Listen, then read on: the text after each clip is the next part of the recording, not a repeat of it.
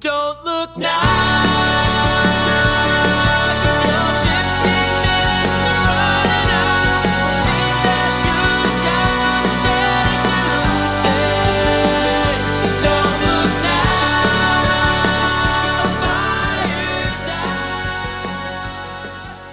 All right, everyone, welcome back to Don't Look Now with our week's podcast with your hosts, Jenny McDonald, sitting opposite me, and uh, I am Will Hageman, and uh, we are off on another topic today. What is our topic of the day, Jenny? Today is all of the theories, conspiracies, and paranormal investigations into the Dyatlov Pass incident. Ah, yes, The Devil's Pass, Part 2. Part two. Part Un deux. deux. that was good. All right, We did yes, really yeah, good with yeah, that. yeah, we're, we're on, on the right wavelength.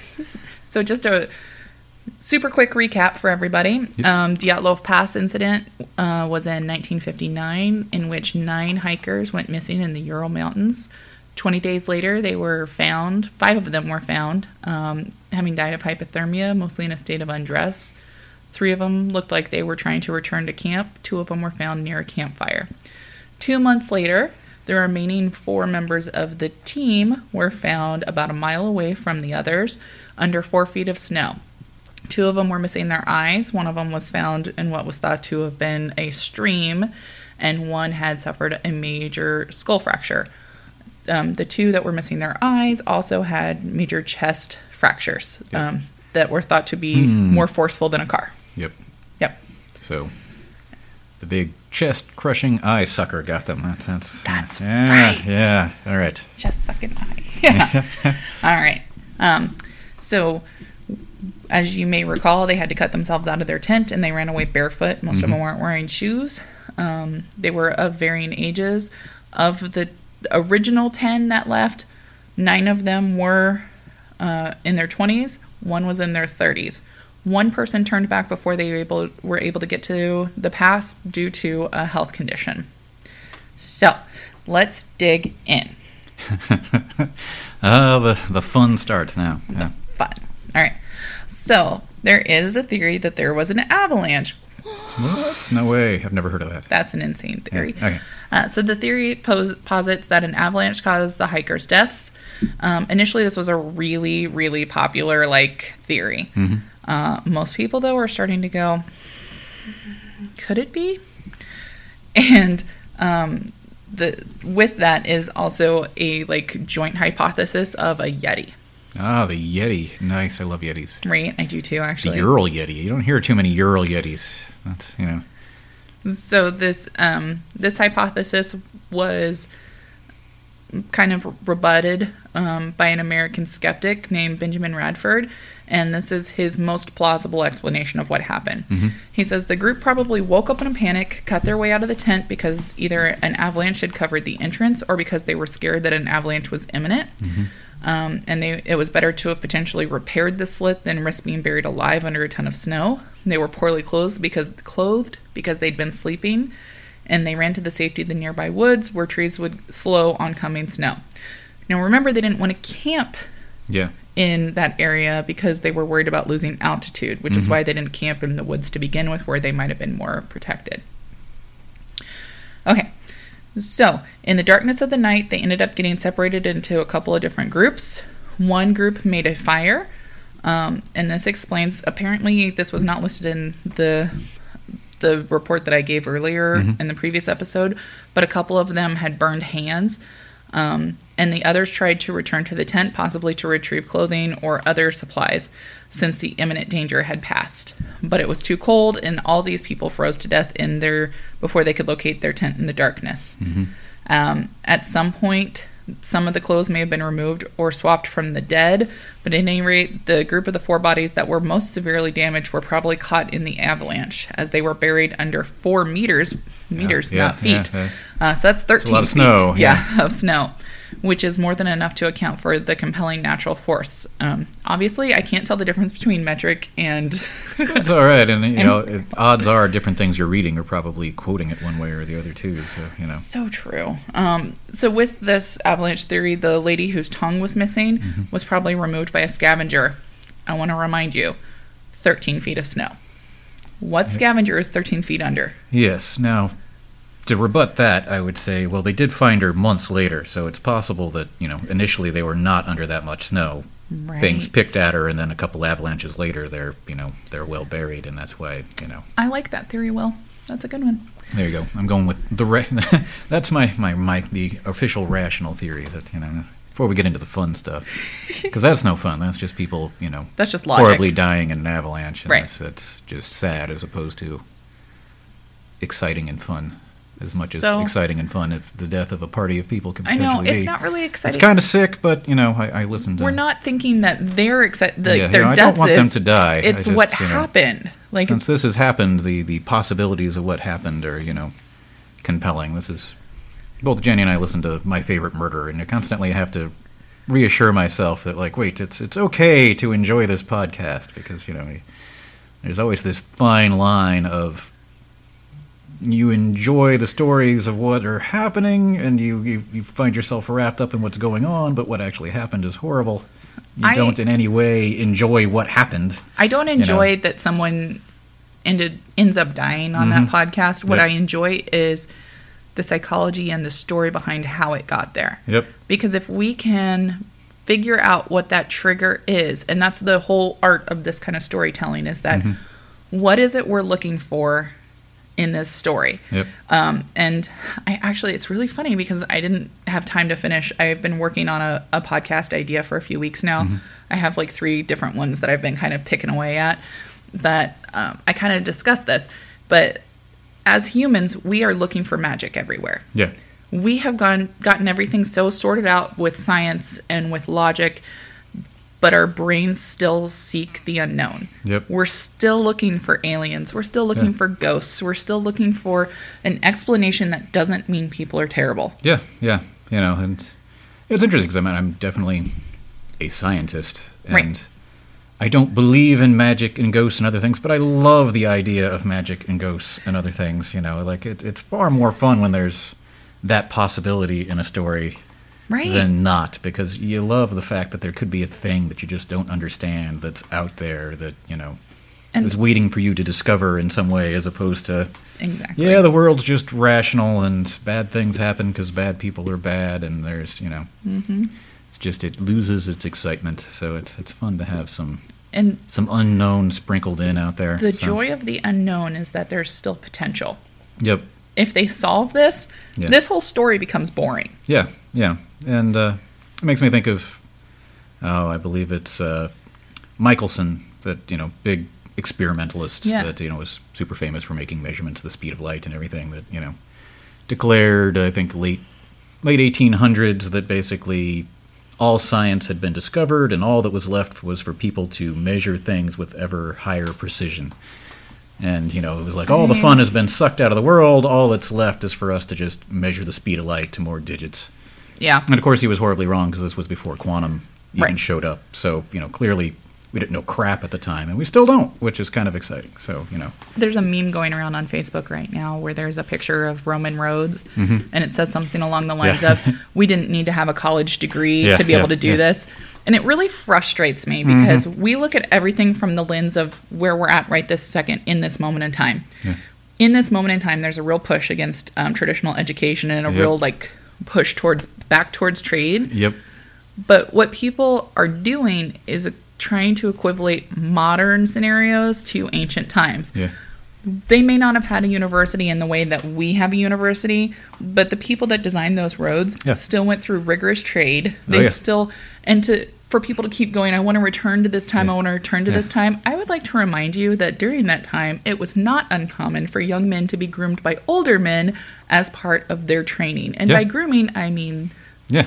Grooming. sexual. Yeah, It, it was not uncommon. Yeah. it was part of their training on how to become a man. Yeah, and I mean the other thing that everyone forgets is their geniuses were their geniuses, and they're just as geniuses geniuses now. Exactly. And, they just know, had different tools. They're the ones that were building the roads. Right. As opposed to now, the biggest genius in our society is not tasked with building the great road from Rome to wherever. They're they're doing other things. You know, it's not. Right. It's it's interesting. But and yeah, you know, our roads don't last as long probably as they did during that time, but also during that time, we weren't putting giant semi trucks yeah, on those roads yes, every and we're also not dedicating the major resources of our empire to that road. That Right. road is not the most important thing being built in our society. You know, it's it's like it was during that time. Yeah, yeah. I mean, this is this is making the Great Appian Way moonshot type thing, as opposed to Right. you know our standard thing of making sure the road's paved out front. But you know, there's lots of interesting things with that. But yeah, I've seen the exact same post with, within the last 24 hours. It makes my brain explode every time I see it. It's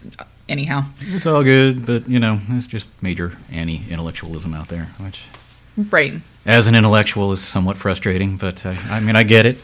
I, like I said, I don't have a problem with it as long as you realize you're trying to look at a past event through a modern lens and it doesn't apply. Yeah. Which they don't because that's yeah. Anyhow, well, I guess I should get back on topic at some point. uh, okay, all right. that was such a digression. yeah, but it's all that's why we're here. I know, for sorry. randomness like that. But anyway, um, so let's contradict avalanches. okay. So why is it not an avalanche? It's not an avalanche. Okay. The location of the incident did not have any signs of an avalanche having taken place. Oh, there you go. The avalanche would have left certain patterns and debris distributed over a really wide area. Um, the bodies that were found within a month of the event were. I'm sorry, this is really, it's terrible. We went from 13 feet to 4 feet, and now we're back to a very shallow layer of snow. yes. Um, but if there was an avalanche of su- su- sufficient strength to sweep away this party, they would have been swept away really far, and they would have had a lot more serious and a lot more different injuries. Yeah. And they probably would have damaged the tree line hmm because of where their bodies were found. Over a 100 expeditions to the region were held since this incident. None of them have ever reported an avalanche. Yeah. So that's interesting. Um, a study of the area using up to date terrain related physics, I didn't even know this field existed, guys, uh, reveals that the location was entirely unlikely for such an avalanche to occur. Dangerous conditions of avalanches are found in a nearby area, but it has a lot steeper slopes and cornices. Um, and that was observed in April and May when the snowfalls of winter were melting. So remember, when they went was February. Yeah. It wouldn't have occurred at the same time and it would be more likely to have one now with the climate change that's going on, Okay. if you believe in that, which I do. Um, another analysis of the terrain says that the slope and incline indicates that it, there, even if there was a very specific avalanche that circumvents every other criticism that's out there, the trajectory would have bypassed the tent. Um, and the tent had collapsed laterally, but not horizontally. Okay. So, So it went might- the side instead of from the top of the mountain down. Right. Nice. So One of those horizontal avalanches that you see Well, no, you would expect a Yeah. horizontal avalanche. So the tent went down Yeah. and not out. out. Okay. All right. I was thinking. You were thinking it backwards. I was thinking that basically it was pushed laterally across the surface of the mountain as opposed no, to down. Which it was would be more like someone had impossible for an landed on top of the okay. tent All right. As opposed to sweeping as it. opposed to it sweeping Yeah. away. Yep. So, okay. Um, the leader of the expedition, Dyatlov, was an experienced skier, as, and the much older Simon Zolotarov um, was studying for his master's certificate in ski instruction and mountain hiking. There we go. Neither of them would have been likely to camp in the path of a potential avalanche. Yeah.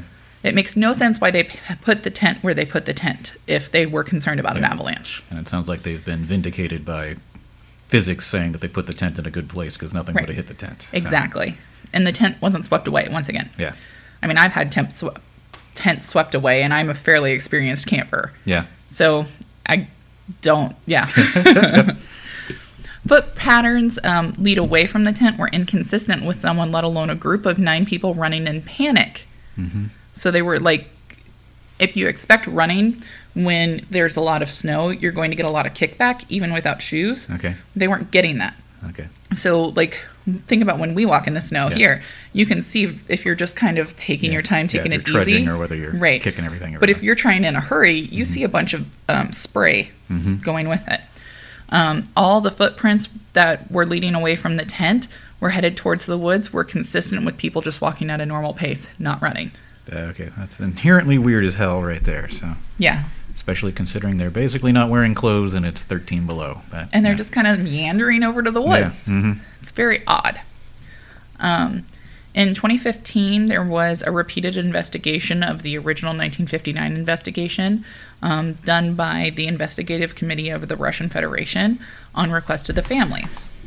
So they confirmed that the avalanche probably happened hmm with a bunch of details on why they thought so, right?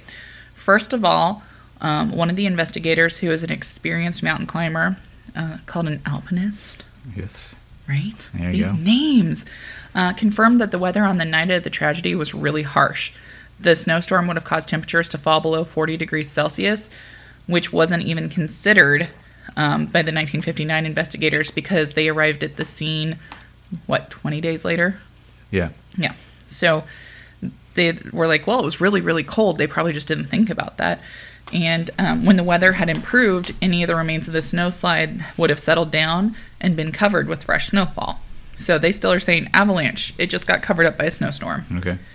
Um, and the harsh winter at the time would have played into it. So on February 1st, the group arrived at the Kolatsalaco Mountains and erected a nine person tent on an open slope. A nine person tent's a massive tent. I just want to say that. Yeah. And I'm thinking of those canvas tents that would have been popular during that time. Those were yeah. a pain in the I ass. I guess it all depends on how tightly they're sleeping, but yeah. Yeah.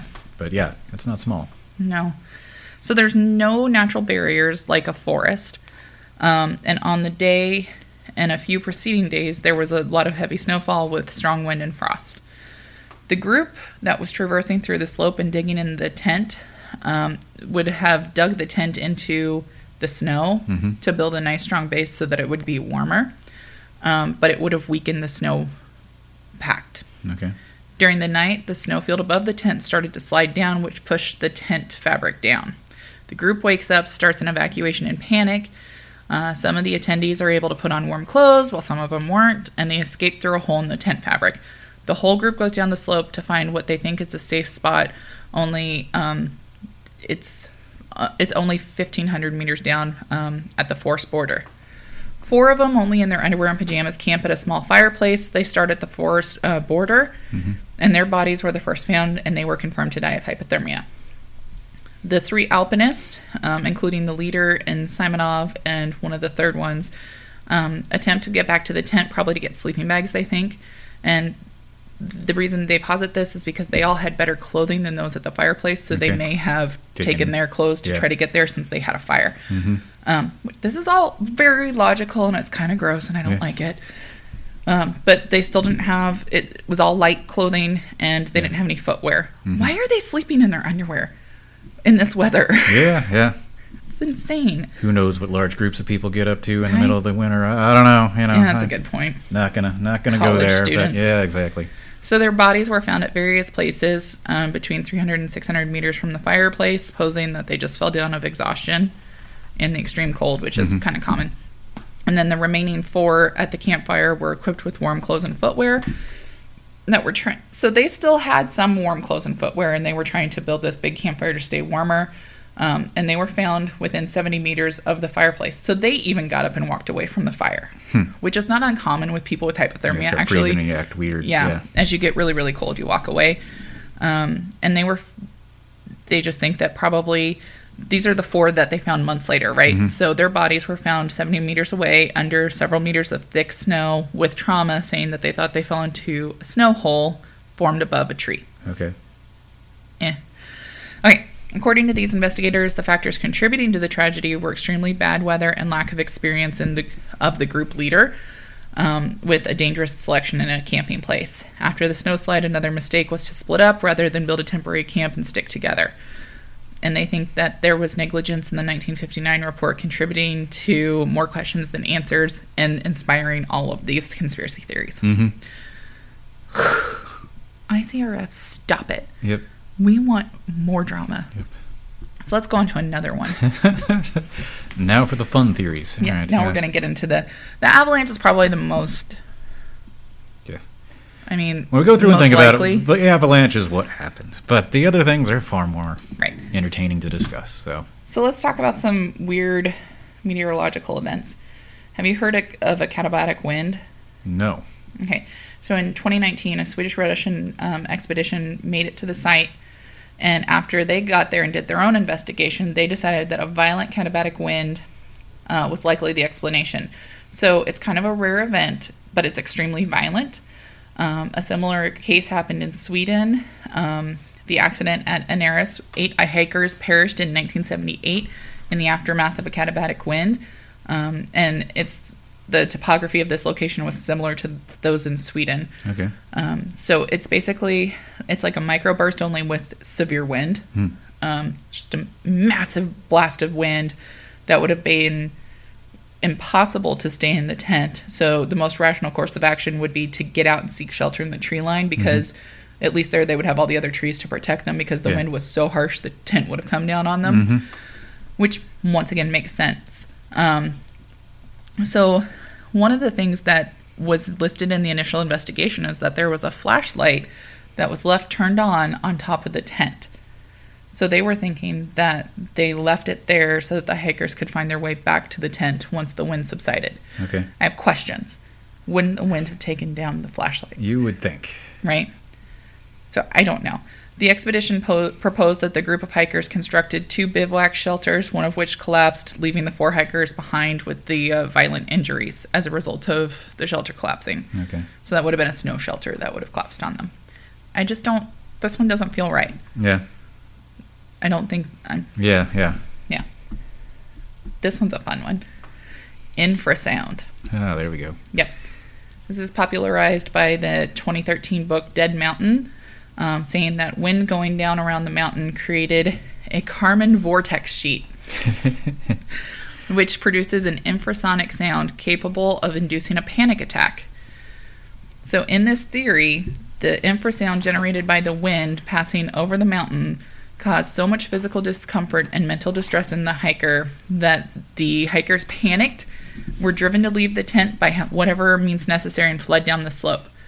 By the time they were further down the hill, they would have been out of the way of the path and would have regained their composure. But because it was so dark, they weren't able to find their shelter. Um, and the traumatic injuries suffered by the three were because they fell over a ledge of a ravine and landed on the rocks at the bottom. Okay. What did they not mention in any of the reports? Hmm. I don't know. Rocks or ravines. Right. Yeah, true. They'd be buried in snow. Who knows? Who knows? Right. Because they were already Yeah. in the ravine. Yeah. That's what the pass was, was my understanding. Yeah, but I mean, if you had a large snow sheet or something, then you could have a fall to the rock. Kind of like the other theory of the, you know, the basically snow collapse if they had a bubble around a tree Right. and they fell down through it or something. Right. But yeah, no. Have you ever experienced infrasound? No.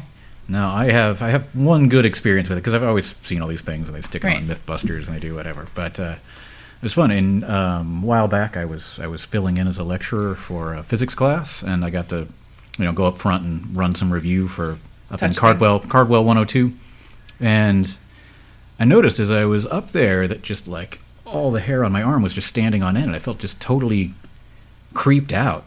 And I'm like, why? Why am I feeling? You know, I just felt weird. Just that that Yeah. prickly something's watching you something weird but i'm in the middle of this lecture hall i'm like what what the hell's going on Surrounded by people, and then Yeah. you're like, well, I am being watched. yeah and then as i was sitting there I, I felt the the desk up there and i could feel this throb kind of you know yeah. low frequency humming level kind of thing but it's like you couldn't really hear it but i could physically feel it and then i realized that basically due to the air conditioning system they had a nice you know low frequency infrasound thing going up front and if i just walked like a few feet up It I got out of that and I felt perfectly normal, and I could just take like three steps back toward the thing, and suddenly all my hair would stand up on end again. It was really, Creepy. yeah, it was kind of amazing because I'd, I'd always heard about that, but I'd never experienced anything like it. And yeah, it was just, it's hard to describe exactly what the feeling was, but it was just that unease that you get, you know, Well, I mean, from that, time to time, and you can't kind of really like explain. that feeling in your stomach that you get when Yeah. something's wrong. Yeah, yeah, You know, I mean, it's almost. It was almost similar to how you feel if you've had far too much caffeine and you're just slightly wired and everything is just kind of amped up to some level, but it was, but you don't have any of that, you know, actual upper in your system. So it's more like some, you know, something is odd. I'm feeling really off, like something, you know, in a bad way.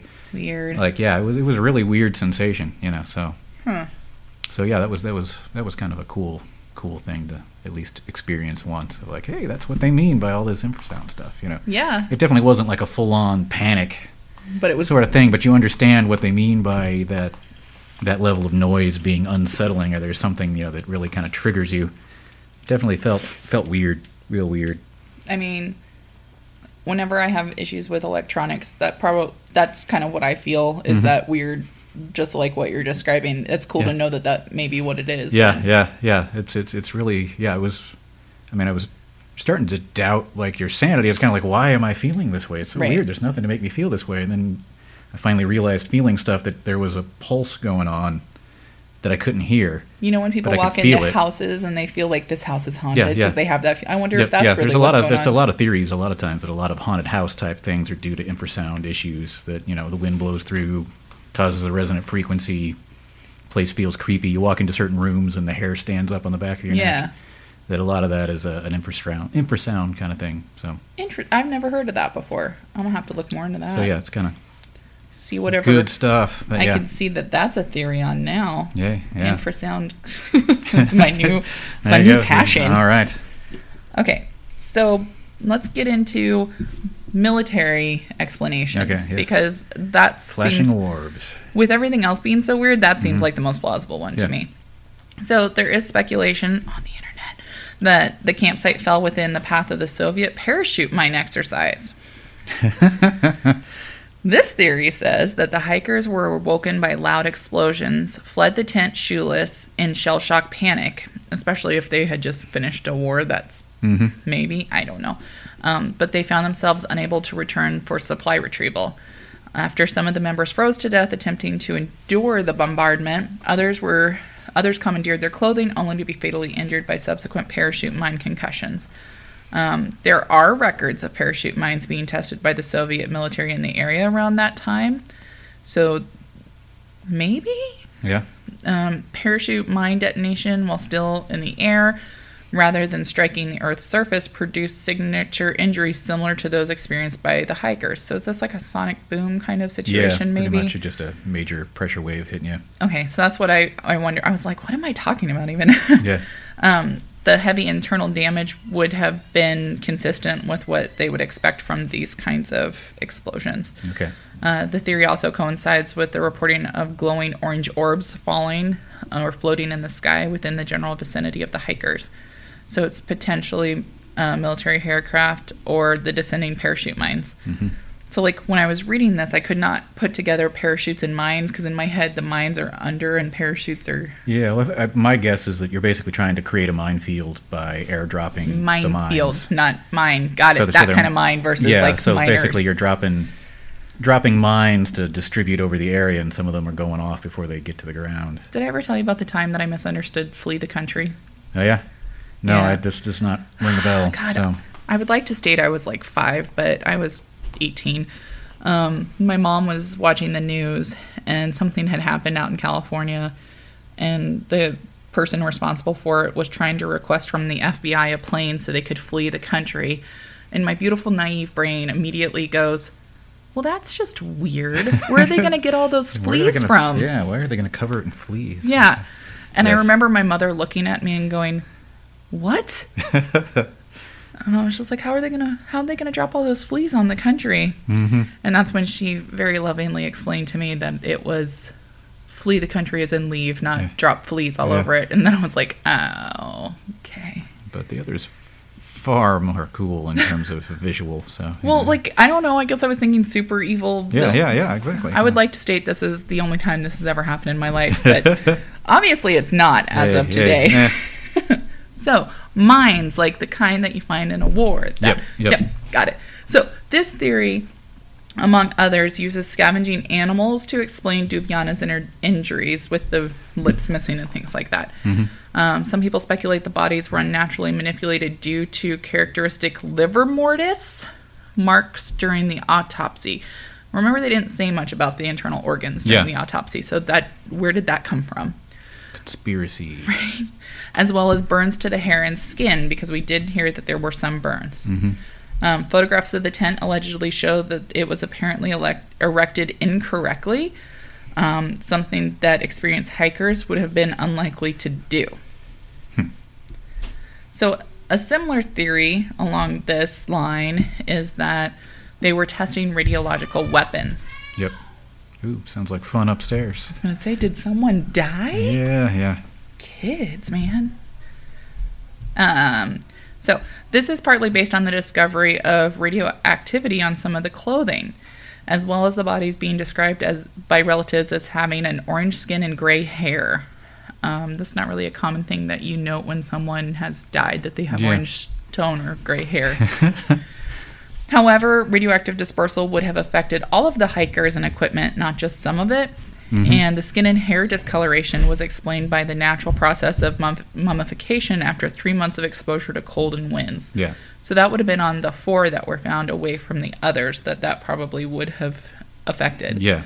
But they mention it on all of them. Yeah. No, it's Furthermore, the initial suppression of files regarding the group's disappearance by the Soviet authorities um, is sometimes mentioned as evidence of this cover up, but the concealment of information regarding domestic incident- incidents was standard procedure in the USSR, so it wasn't that peculiar. Um, and by the 1980s, all the files had been released one way or another. cool. So, military? But you know, but Question mark. but yeah, you know, random random nuke testing is a, a fun explanation. But, you Yeah. know. So here's a paradoxical undressing. Sure. nice turn of phrase. I know. Yeah. I love I love finding these phrases, and then I'm like, oh, I'm keeping that. Yeah. yeah.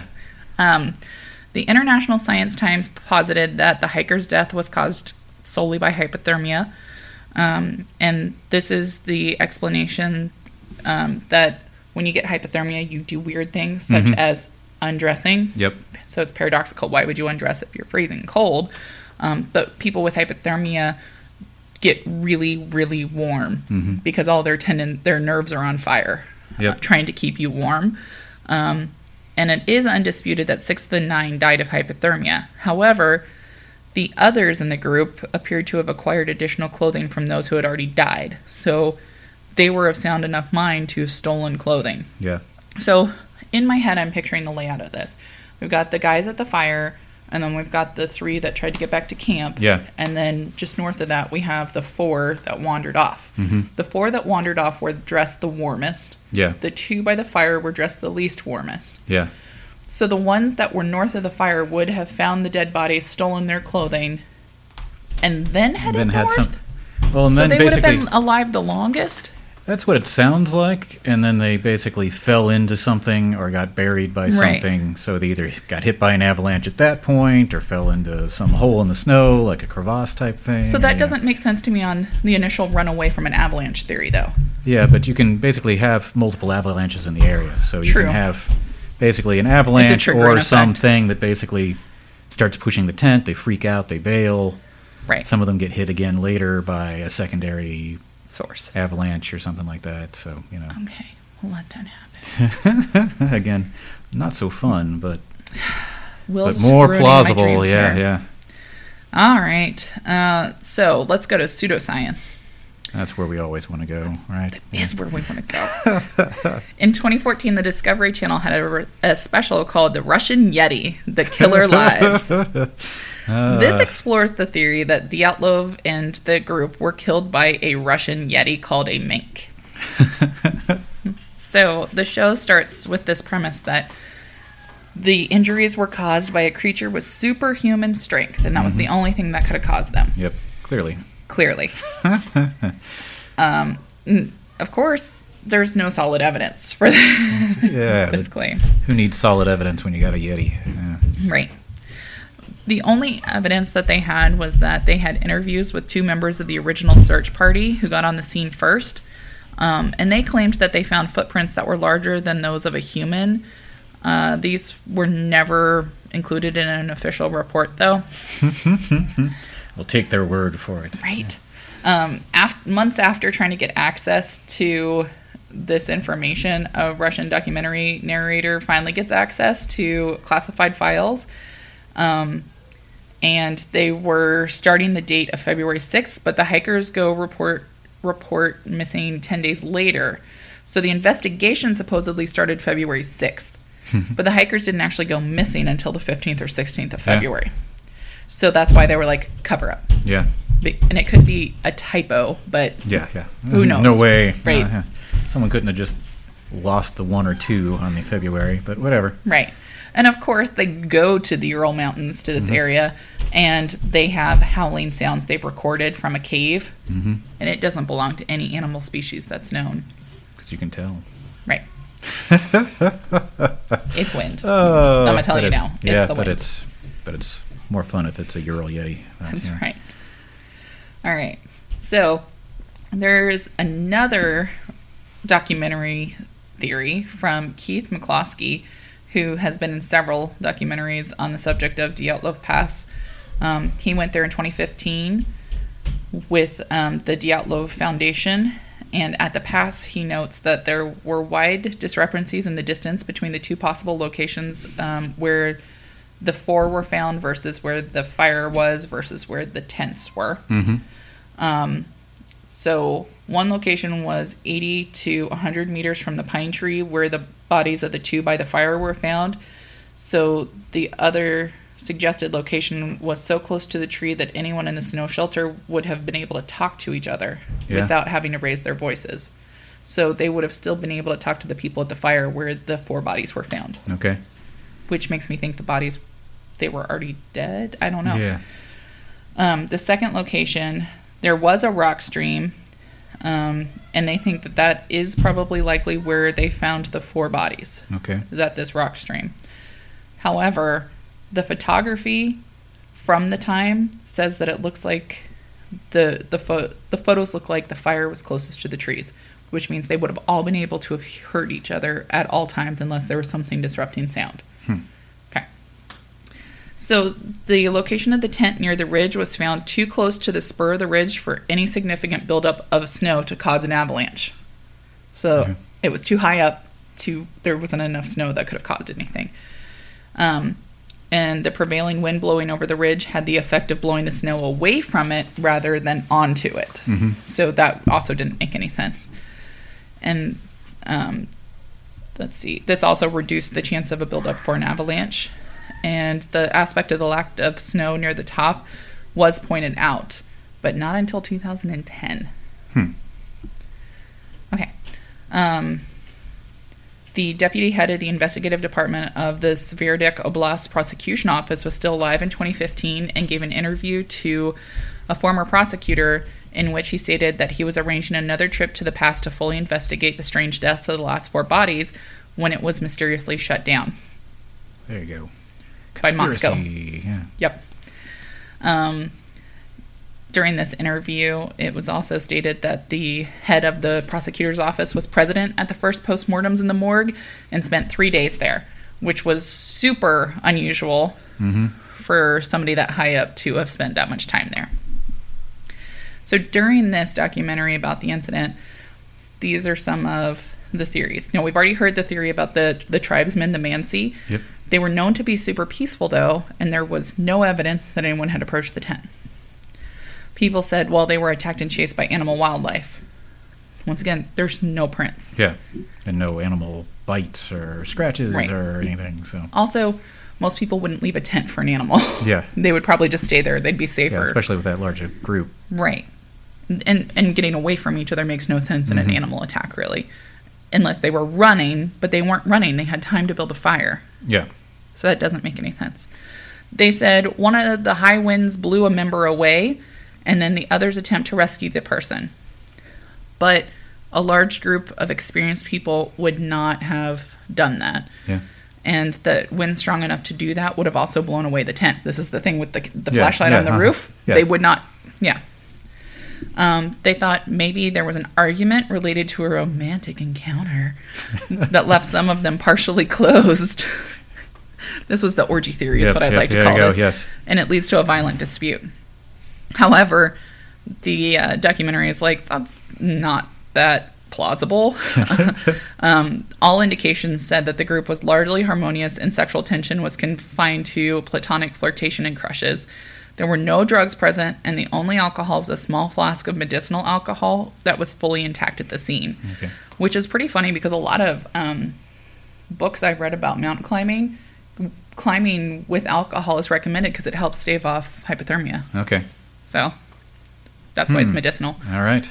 Uh, the group, it, the joke in the book that I read last about it says it thins the blood enough so that it still flows quicker. Okay. Because when you get too cold, it gets too. Yeah, because I know one of the things with it is that you know you get you flush, so you get more Right. Blood, blood near your skin, but then you tend to cool down more because it's basically causing all your blood to get near your skin, which then causes you to, you know, freeze more. freeze more. But I guess Yep. it would also stave off frostbite probably because it would at least get blood back into your fingers and things like that. Right. If you're less worried about freezing to death and more worried about losing toes. What's the maybe- What's the guy from the Batman where when he's when they jump him in water or whatever, and he's like, "Don't worry about your fingers; they'll take care of themselves. You worry about your trunk."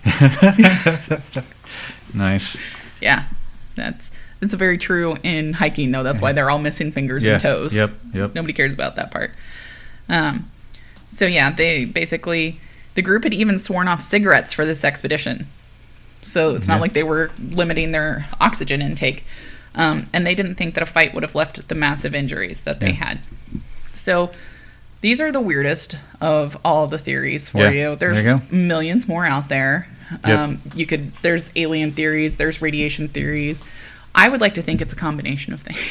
Yeah, I mean that's that's my my personal what I think actually happened Right. is the first theory that basically there was a slow snow slide or something that was causing the tent to start to have issues. Right. They all panic, they leave, you know, because there are the things, you know, they cut themselves out before they're buried because they're freaking out about getting buried, but it's not Right. a huge snow slide. Right. They regroup, some of them get back, some of them start freezing.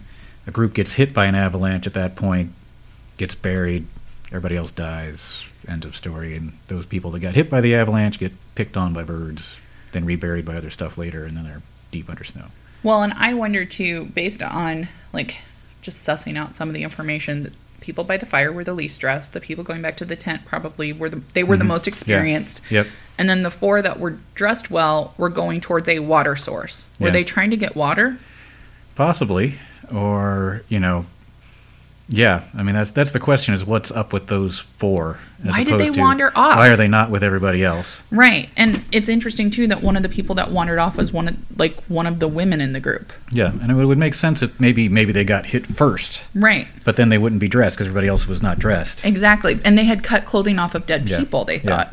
Yep. So like they would have already noticed that their friends had died. Yeah, or maybe they maybe they made a snow shelter. They survived for a while, found that their friends had died, did whatever, and then got hit by an avalanche. you know. Maybe. Yeah. you know.